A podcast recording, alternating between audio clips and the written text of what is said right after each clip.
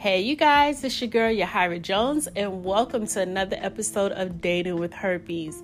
As always, it is my hope and prayer that you find this episode inspirational and informative.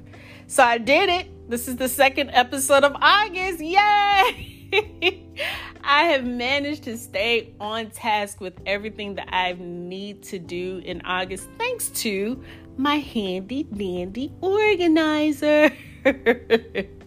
yes, I told you guys that I purchased an organizer and it, it literally is a notebook organizer. I could use my iPhone to keep track of everything that I need to do, but it's something about using an actual organizing book and penciling in and checking off everything that you need to do that's really been helpful. As you guys may have already heard me say, I am starting a new business and it has been very time consuming, more time consuming than all of the other things that I had done in the past since I've had this podcast. But um yeah, having this organizer has really helped me stay on task and therefore I'm able to present my second episode of the month and stay on task with presenting you guys with what I say I'm going to present you guys with, which is this this new episode. Okay, I'm rambling already, so let's let's focus. Okay. um. So on this episode, I wanted to do a story time and basically talk about a piece of disclosure that I had a little bit little bit of fear of doing. You guys have heard me talking about disclosing to my partners, disclosing to my friends, and how that has been easy for me at this point. But there's another category of people that disclosing to has been very hard for me to not just do, but to even think about doing and that is disclosing to my family members. So, I wanted to talk about my experience of disclosing to a few of my family members and how that went. So, let's get started.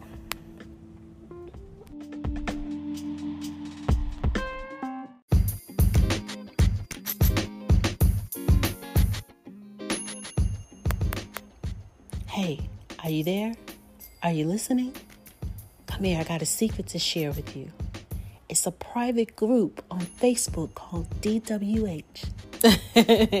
hey, you guys, it's your girl, Yahira Jones. Yes, I've created a private Facebook group called DWH, which stands for Dating with Herpes. So, how do you get to this group? Well, you have to go to facebook.com forward slash Yahira.jones.1. Again, that is facebook.com forward slash Y A H I R A dot J O N E S dot the number one. That's the first step. Once you're there, I need you to send me an inbox message stating that you would like to join the Dating with Herpes private group. Once you've sent me that message, I will send you an invitation so that you can join the link.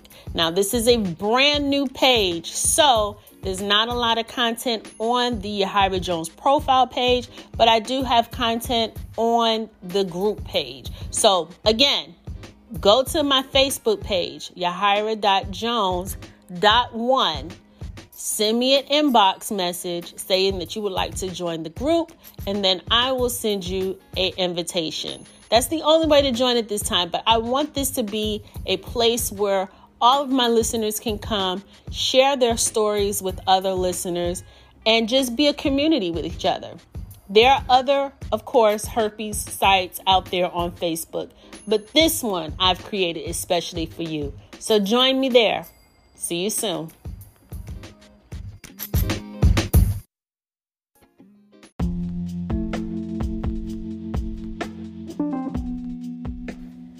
All right, so before I begin with my story time, I know that you guys may have been wondering what happened to the episode I was supposed to do with the guy from Positive Singles.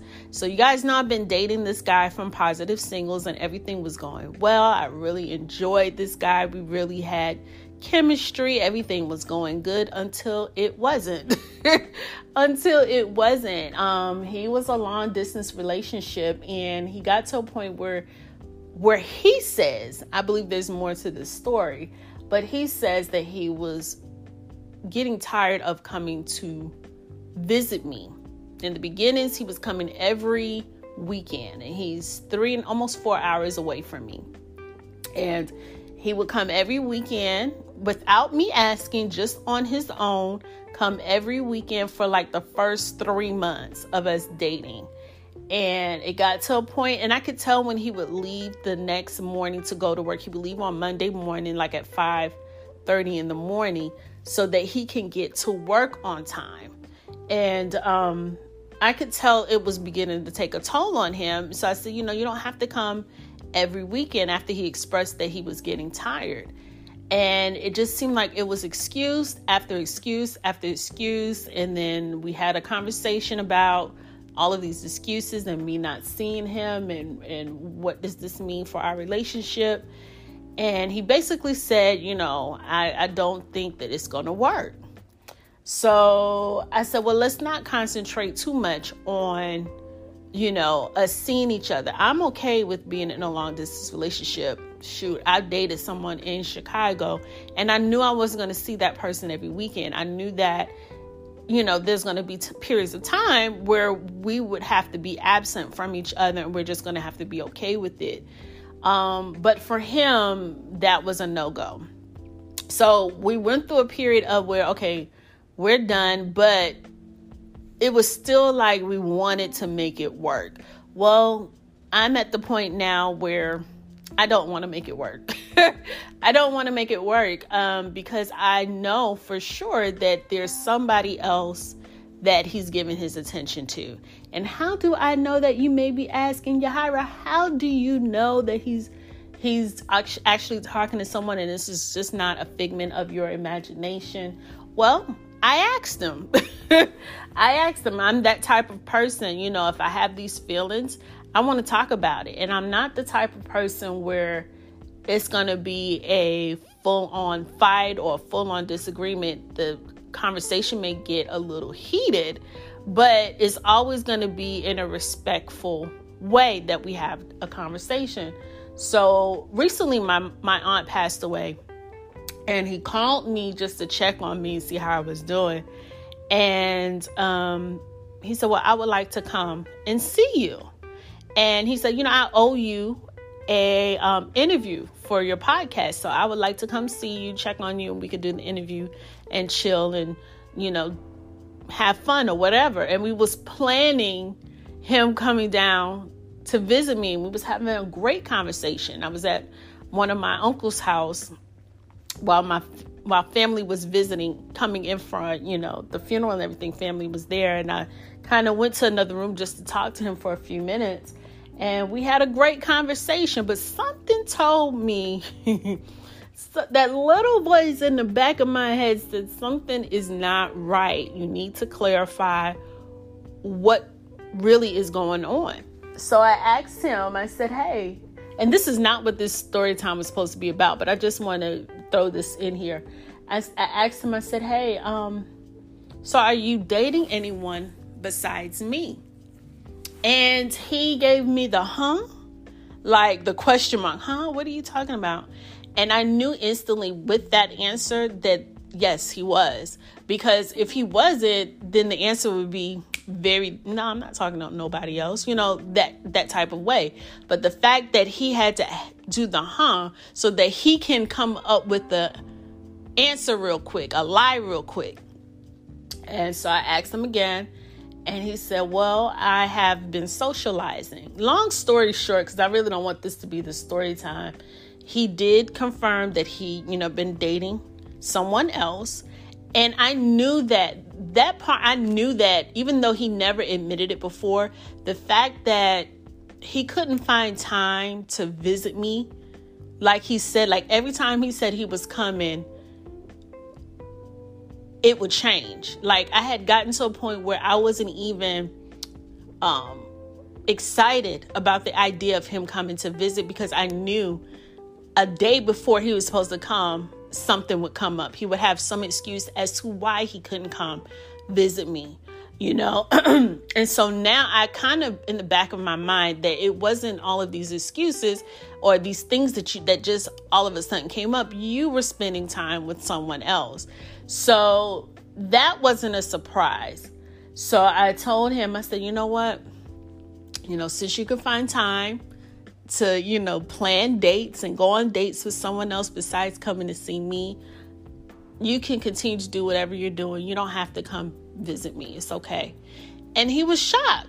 He was shocked that I took that stance and I said, you know, I don't want anybody who doesn't want to be with me. If you're not satisfied or happy with whatever we were farming, that you had to go and, you know, entertain other people and see if there is something better out there, then don't waste my time. You know, don't waste my time. I'm to that point now. It's either you want to be with me or you don't. You know, it's at this point we've been dating for months. We've been dating for almost 7 months. So why are you seeing other people? Why are you wasting my time? You're not serious about me. You you want to see other people.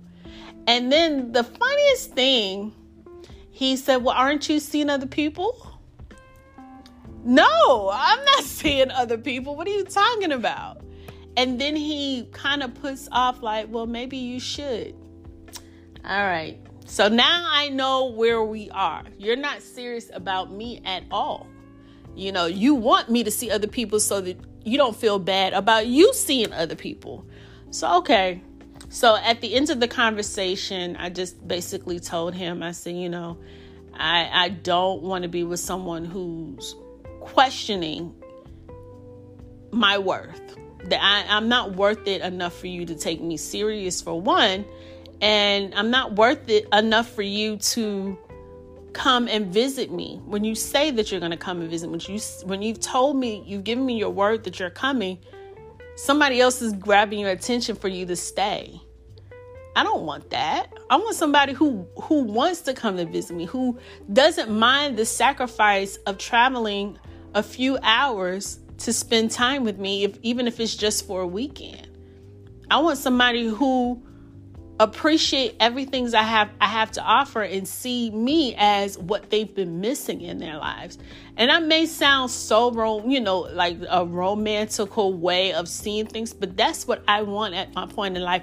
I've dated so many guys. I've, I've I'm done dating at this point. I'm over dating at this point.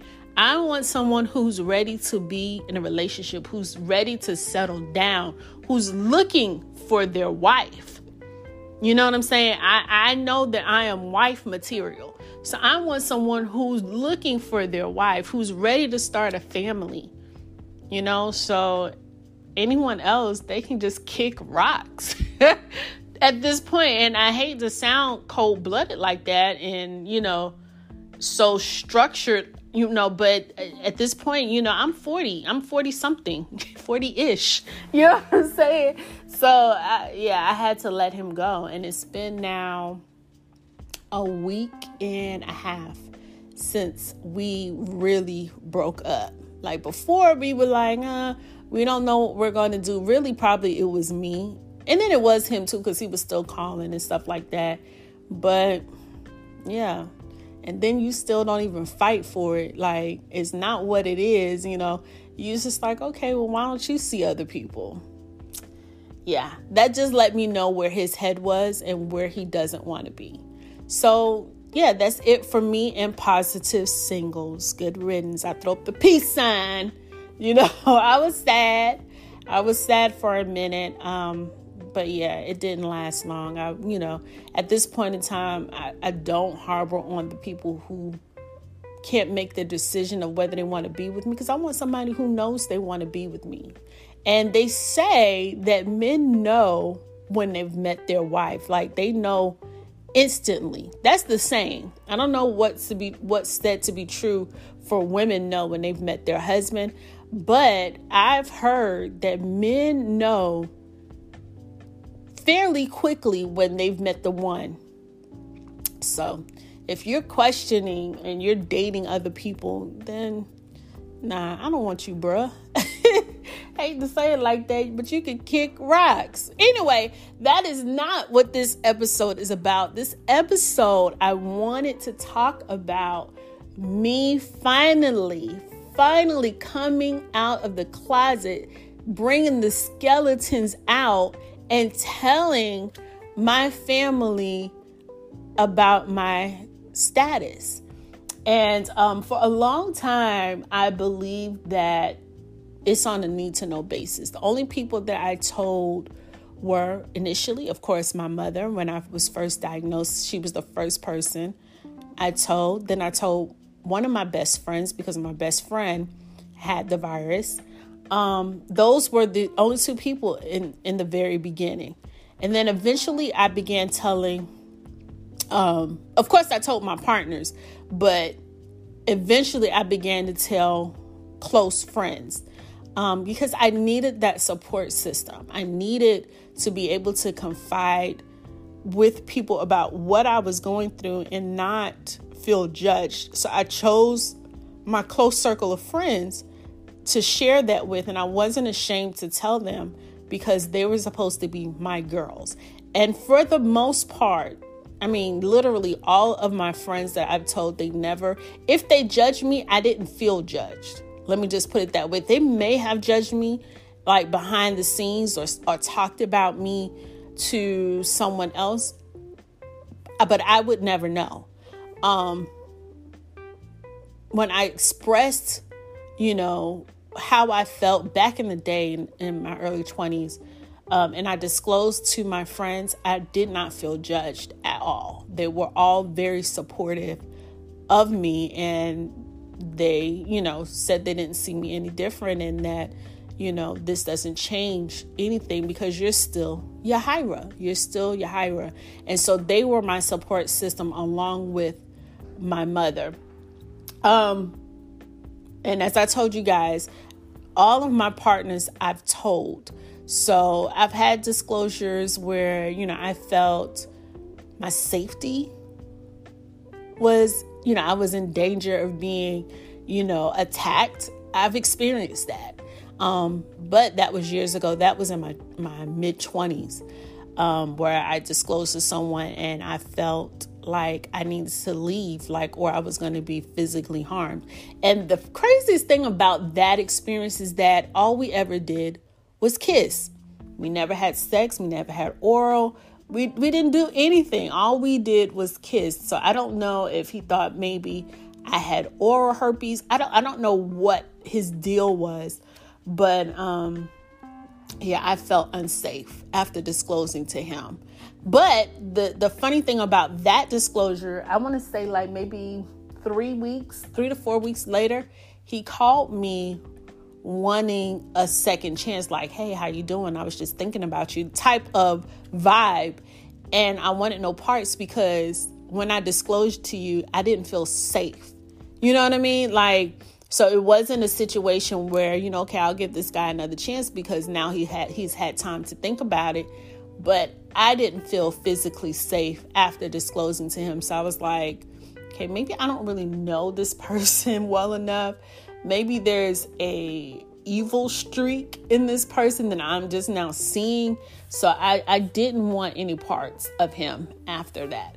Um, I've had disclosures where I work I was cussed out, you know, after I can laugh about these things now, but I remember feeling very hurt.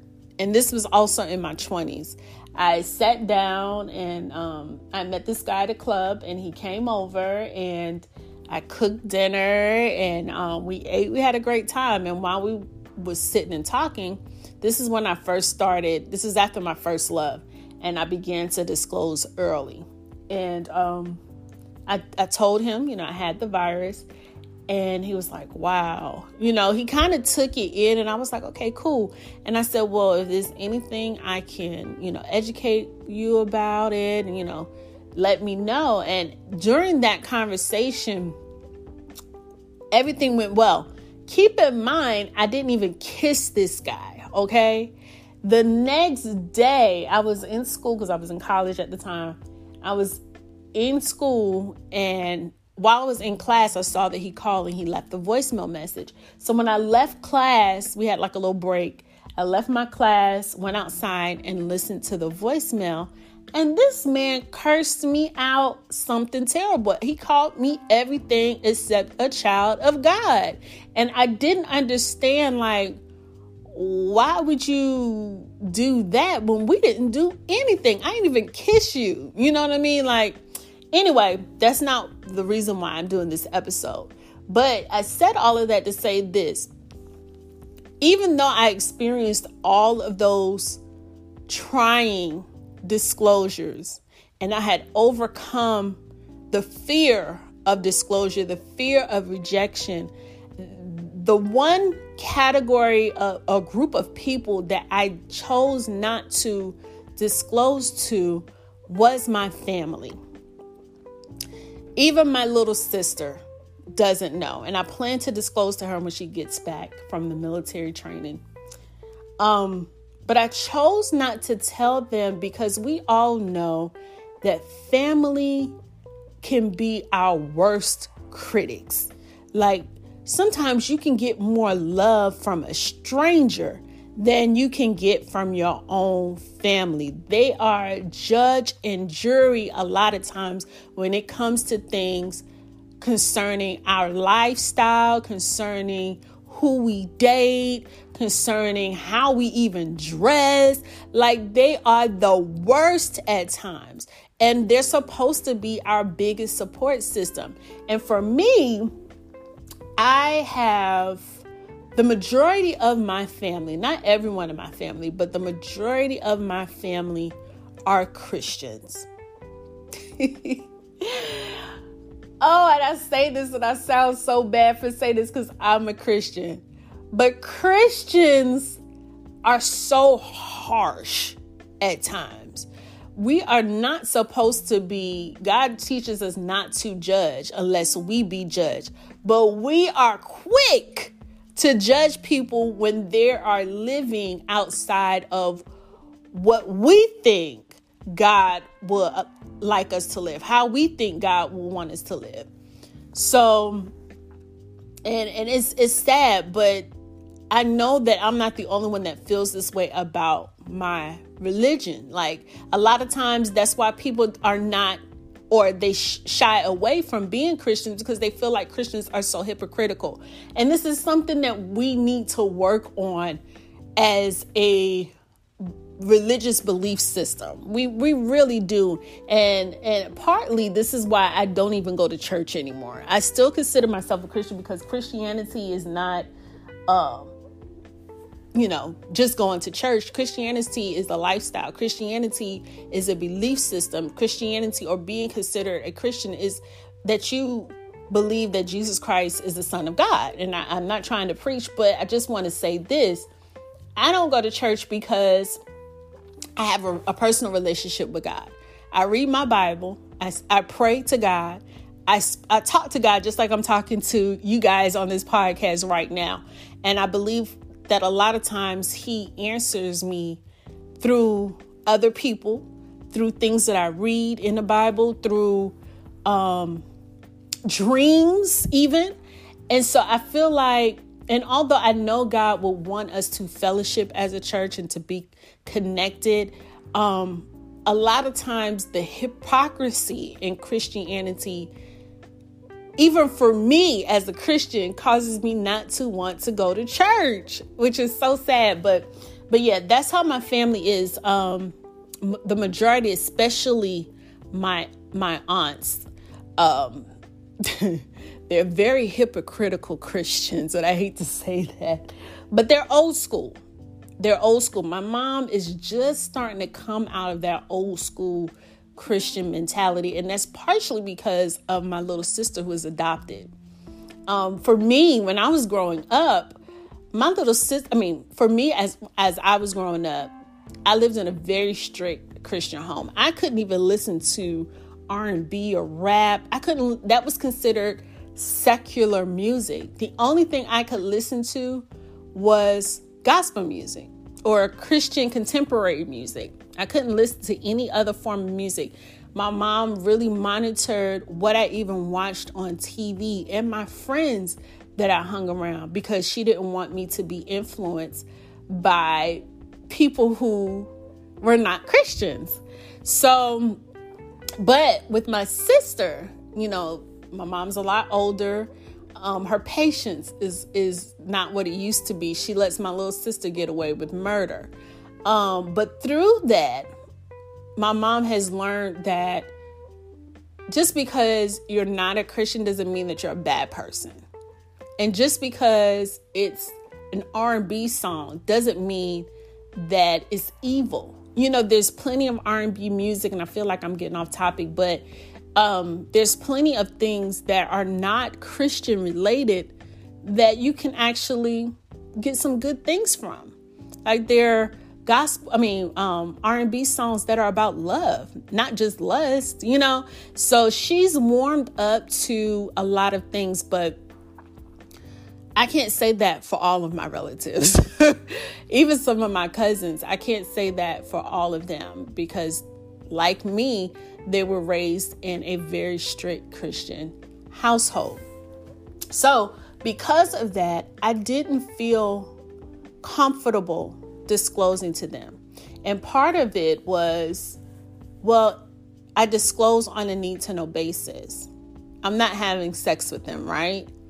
You know, I don't, I don't have frequent conversations with my relatives because my relatives weren't we we we weren't close. Um, we were very distant. Um, to say that we were close growing up once we entered into adulthood, especially my cousins, we kind of separated from each other, right? I didn't visit my aunts and uncles like I used to because I was no longer in New York. I was now in the South. And because I didn't grow up with my Southern relatives, it was hard kind of forming that family bond. Although I would visit them and, you know, we would have great times together, we didn't have that bond to where we could talk about anything. And so, yeah, so when I moved down here, I didn't really feel particularly close to them. So when I did contract herpes, I didn't want to tell anybody. You know, I didn't want to tell anybody outside of my circle. And my circle consisted of friends and my mom, not my family. So, what made me want to disclose? Let me talk about that. I, mentioned that, you know, I didn't disclose before because it was on a need to know basis. But I'm going to tell you what holding stuff in does. And I'm going to talk a little bit about something that's a little off topic, but it's still on topic, if that makes sense. When you have um, burdens. And I guess a lot, of, I hope that you guys can help identify when I say having herpes can feel like a burden. It's a weight that's on you, it's a secret that you're holding in that you don't want anyone to know about, right? You don't want everyone to know that secret about you because you fear that if they learn this secret that you're going to be judged as you know as i talked about in, in previous episodes loose or fast or dirty and things like that.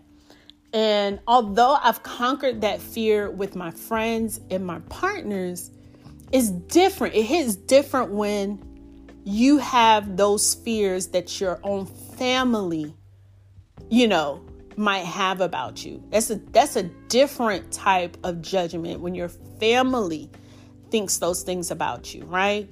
Because when it comes to um a new partner, man, if he feels that way about me, if he thinks that way about me, I don't have to ever see him again. We can separate, we can lose contact with each other, and I never have to deal with this person again. Even a friend you know, if if if a friend crosses me a, the wrong way and hurt me to my core, I can disconnect from that friend. We don't have to be friends anymore. Unfortunately, it's not that easy with family With family, you are forever bound by blood, right? You are forever connected because you share the same bloodline. So when you have a family member who sees or thinks of you in a negative light, whatever the situation is, it's hard to it's harder to deal with when that person is not related to you than when that person is not related to you. Because you know it, there's going to be occasions where you're going to see that family member you know and then now you have to deal with the awkwardness of you know what that person thinks about you and how they feel towards you and then you start to have feelings about that person you know negatively because you feel you felt judged by them so that was part of the reason um, why I held onto this this burden, this secret of having herpes. Although I felt free in every other relationship in my life, I didn't feel the freedom. I didn't feel free enough to tell my family members. So what made me disclose was um and I don't know if I talked to you guys about all of my past, but I'll go ahead and share. Um, I'll share with you today and I'll try to make it as short as possible. So, I think I told you guys that when I turned 40, something hit me different. It was like a light bulb moment where I just wanted to be free. I didn't want to feel depressed anymore. I didn't want to feel sad. I didn't want to have thoughts of suicide because I had all of those dark moments and it wasn't just herpes that was contributing to that. There was other factors that were contributing to that. And part of it was or for the majority of it was is that I had a lot of secrets. And one of the secrets that I had was um, that a family member um, when I was young, around eight or nine, tried to molest me. And when I say tried to molest me, there was no penetration or anything like that. But he definitely fondled me. And um and he did it multiple times. And I was around eight or nine, but I never told anyone. Never. And that really did affect me. You don't think, you know, it's not, it wasn't, um, what am I trying to say? I tried to push those feelings down. And I'm not crying, I just need to clear my nasal passage. Um, I tried to push what I felt and how I felt as a child being violated by someone she looked up to, someone who was a relative, I tried to push those feelings down and bury them. But they would always spring up in the most untimely places. Um, and they would show up in anger, it would show up in resentment, it would show up because I would hear people talk about this man like he was a saint. And I knew something different. I knew that he was a monster. But I never said anything. I didn't tell my parent, I didn't tell my mom, I didn't tell any of my friends, um, none of the men that I ever dated. I would just try to bury the hurt and resentment that I had for this person. I would just try to bury it. And it got to a point where, like when I said in my 40s, where I couldn't bury that anymore because it kept coming up. And I got tired of trying to push it down. I got tired of me hurting and sharing and, and, and holding in this burden where it was affecting how I was affectionate. I'm not the most affectionate person in the world. And I tell people that like when I when I enter into new relationships, some guys even ask me like, "Why aren't you affectionate?" You don't know my story. you know, you you don't know my story and what's caused me not to be affectionate. And what it was is that I was traumatized by how this person, this family member treated me. To where I remember parts of me growing up. I remember my mom saying this was years after he did it. I think I was a teenager. And my mom came behind me to give me a hug, and I tensed up. And she was like, What is wrong with you? And this was years later. But that trauma kept affecting me up until, you know, my 40s. Up until this point, I still have trouble with affection. I've learned how to give it, but a lot of times it's difficult for me to accept it because it's in the back of my mind. I'm like, this is wrong, this is wrong. And this is because this trauma has happened to me. So, anyway, um, the reason why I decided to eventually talk about it is because I got tired of holding it in. And I told my mom, I think I was 41, I'm 43 now. And I told my mom, because I got tired of holding it in. And I said, I just got to tell you something. And and this relative has been long gone. He's he died like I think in my 20s, and I still kept that secret. So when I finally told my mom, I just had to get it out. And once I got it out, it was just like the the pressure button being pushed down on a pressure cooker and all of the steam just comes out. And I wasn't angry at anyone but myself for holding it in all of that time. And, you know, my mom expressed, you know, her sorry, you know, being sorry for not really uh, paying attention to my behavior. And even at, even when I just disclosed that to her, she said, I did notice a change in you, but I couldn't put my finger on what it was. And so, for parents, you know, mothers, fathers, pay attention to your children. If something shifts in them, if their their behavior shifts, not to say that it's always going to be a, a predator, you know, on them, but just pay attention to to those shifts and investigate don't just sweep it under the rug. Investigate to see what's caused that change. Anyway, so so I let that out. So like I said that was like when I was 41 2 years ago. And I felt so much better about it to the point where I started telling other family members what happened to me. And then it got out that he not only tried that with me, but he did it to other people in the family and not just kids, but he did it to not siblings, but in laws and yeah, all of that stuff. But yeah, so that triggered, even though it was two years ago, I felt so much better releasing that. To now, today's time, two years later, I was like, you know what? I'm ready to release some more. I'm ready to release some more.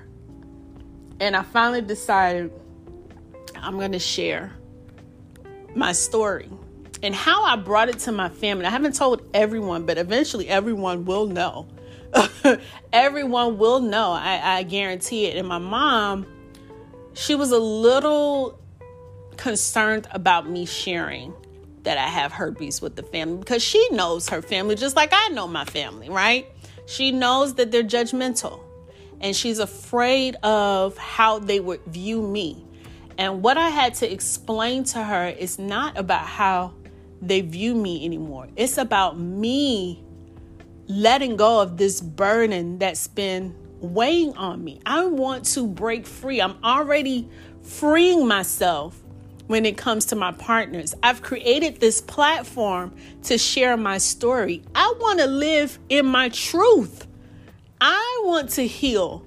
It's not about them, it's about me being free and not feeling the weight of shame. Because even though I, I say that I'm not ashamed of having herpes and I'm not afraid of telling people that I have herpes, I wasn't telling it to everyone you know and part of me tried to cover that up and i would say you know if they found out about the podcast if they saw me you know um, talking about it or you know, whatever the case, if it got out that I had it, I would never said no, I don't have it. I would own up to it. But at this point, what I told my mom is that I wanted to control the narrative. I don't want them to find out, you know, that I have herpes. I want to tell them so that I can control the story, so they can hear it from the horse's mouth what happened to me, how I'm dealing with it, what I'm doing now, and how I'm not ashamed. And to prove that I'm not ashamed, you're going to hear me tell my story. I'm not going to come on the defense when you come to me and say, "Oh, I heard this, that, and the third, or I hear heard through the grapevine," and then now I'm on defense because I want to know who tell, who told. No, I want to be in control of the story. I want to share my story, my truth and I want to do it in my way. So I ended up telling my cousin's wife because I, you know, um, she's coming in with me on this business venture. And she had spoken about, you know, I was thinking about doing a podcast. So I said, hey, I have a podcast, not really thinking about her asking, um, what is your podcast about? um, she said, Oh, really? You're to have to send me a link to your podcast. I would love to hear the story. And so um, I said, Well, I'm to need to talk to you about what the podcast is about before I send you the link. And she said, Well, what is about? I said, No, I want to tell you face to face because I want to see, I wanted to see her expressions. I wanted to kind of pull off of her energy to see if she's being receptive to it or not. So we met up we, we was going out. And at this point, I knew I wanted to tell her, but I didn't know when I was going to tell her. And it was just like a floodgate. We was on our way to a store. We got in the car together. She was driving, and we were in traffic. And I, it was like I couldn't hold it anymore. Like it just started coming out and I know she was shocked because she couldn't fully engage in the conversation because she was um, driving in traffic, but I, I, couldn't hold it anymore. I was just like, I have to let this out, and it's coming out now. And um, but she was very supportive. Um, even when we got back to her house, we talked about it a little more. She expressed how she knew some friends who had it and you know that they're living you know life like they like nothing's wrong and, and as they should. Um and you know she she just expressed her empathy and um it went well. So i said okay well that went well you know i'm pretty sure she went back and told her husband which is my my blood cousin but i did at this point i didn't care because now i was like okay it's out there you know what I'm saying? Now it's out there. So now I have to tell more family members. So then, um, after the funeral, I told you my aunt just passed away. Um, after the funeral, I told another cousin, and she basically said the same thing. She expressed how, you know, she thinks her daughter has it, but she doesn't know for you know, for sure, but her daughter mentioned something to her about it. She had friends. They're, her friends are living their lives and you know, it's not a big deal like it was a big deal back then. So now I'm feeling even more better. So then I let my mom know, hey, just to let you know, you know, it might be some rumblings about me because I'm letting the family know, you know, about my status. And um, she was very concerned. She was very concerned because, like I said, she's old school. But I just had to tell her, like, I want to control the narrative. I want it to come from my mouth, not from hearsay. As I know some of it is going to be hearsay, but I wanted to be the one to put that information out there. I wanted to be that they heard it from me and not from someone else. So, yeah, that that's my disclosure story, and I'm gonna tell you the truth. It has it has felt like a weight's been lifted. Like there's really no fear at this point. There's no fear because everyone who needs to know, I mean, I haven't told all of my family, but it's gonna get to a point where everyone knows And I don't care. I really don't care if they know because this is my life and I'm making the best of it. I have not slowed down. But what I what I would what I did tell my cousin was um, I know that you all wonder about me. Like why hasn't Yahira gotten married? Why doesn't she have any kids? And I expressed to her, I said there was a period of time which was a crucial period of time, my whole 30s. I didn't date. I didn't, you know, have sex. I was celibate for 8 years thinking like if if I sustain from sex, God is to send me the person who's to be accepting of me having this virus and this is going to be my husband. So I abstained from sex for 8 years, y'all. 8 years. My whole 30s up in from 30 to 38, no sex. I still dated, but you know, you know how you know how we are in this day and age. If there's no cookie or no Nikki, a lot of times the guys don't stay around. So that's what I dealt with. And um so yeah. So that's that's what's been going on and you know, it's still fairly new as far as me telling uh, my my cousins um, the next person I'm going to tell is my sister when she returns from her military training. I, I plan to have a sit down with her um, because she has talked about herpes in a derogatory way. I want to say, you know, I think she told me, oh, one of my friends, they have herpes. And she said it in a joking way. I want to say not derogatory, but in a joking way. So I want to sit down with her and let her know the truth about herpes um, and that it doesn't have to affect a person's life, that she's susceptible to it because of her lifestyle. Um, if you're having sex, you, you can easily get it. So it is not uncommon. I want to educate her on the truth about herpes and that it's not something to put someone down for because they have it because this is like the most common disease, one of the most common disease out there that people just don't talk about. And um, so yeah, I'm gonna sit down and talk to her, let her know, and you know, educate her on that. And I'm gonna see how the rest of it goes. Like I said, it's it's been my um, cousin, not cousin, but my aunt passed away two two weeks ago, and so and I I disclosed to my cousin's wife three weeks ago and then my second cousin just um, two weeks ago.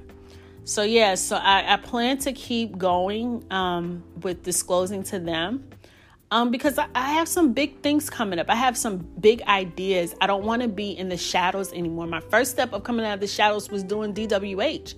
You guys now know what I look like.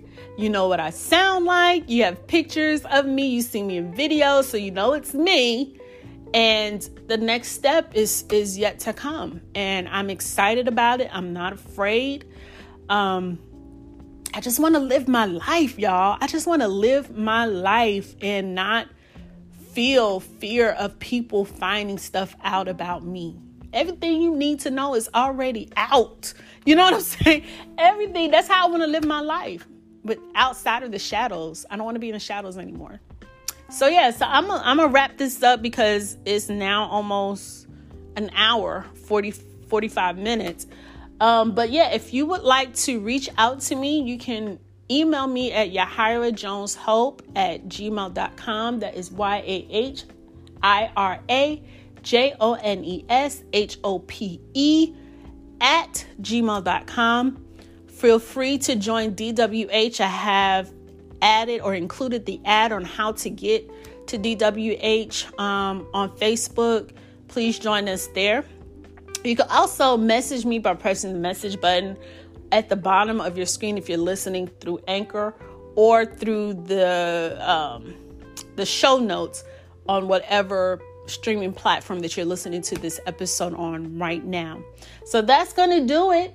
Um, I will be back um, in September with two more episodes. So until next time, I'm your girl, Yahira Jones. Be Be safe and God bless.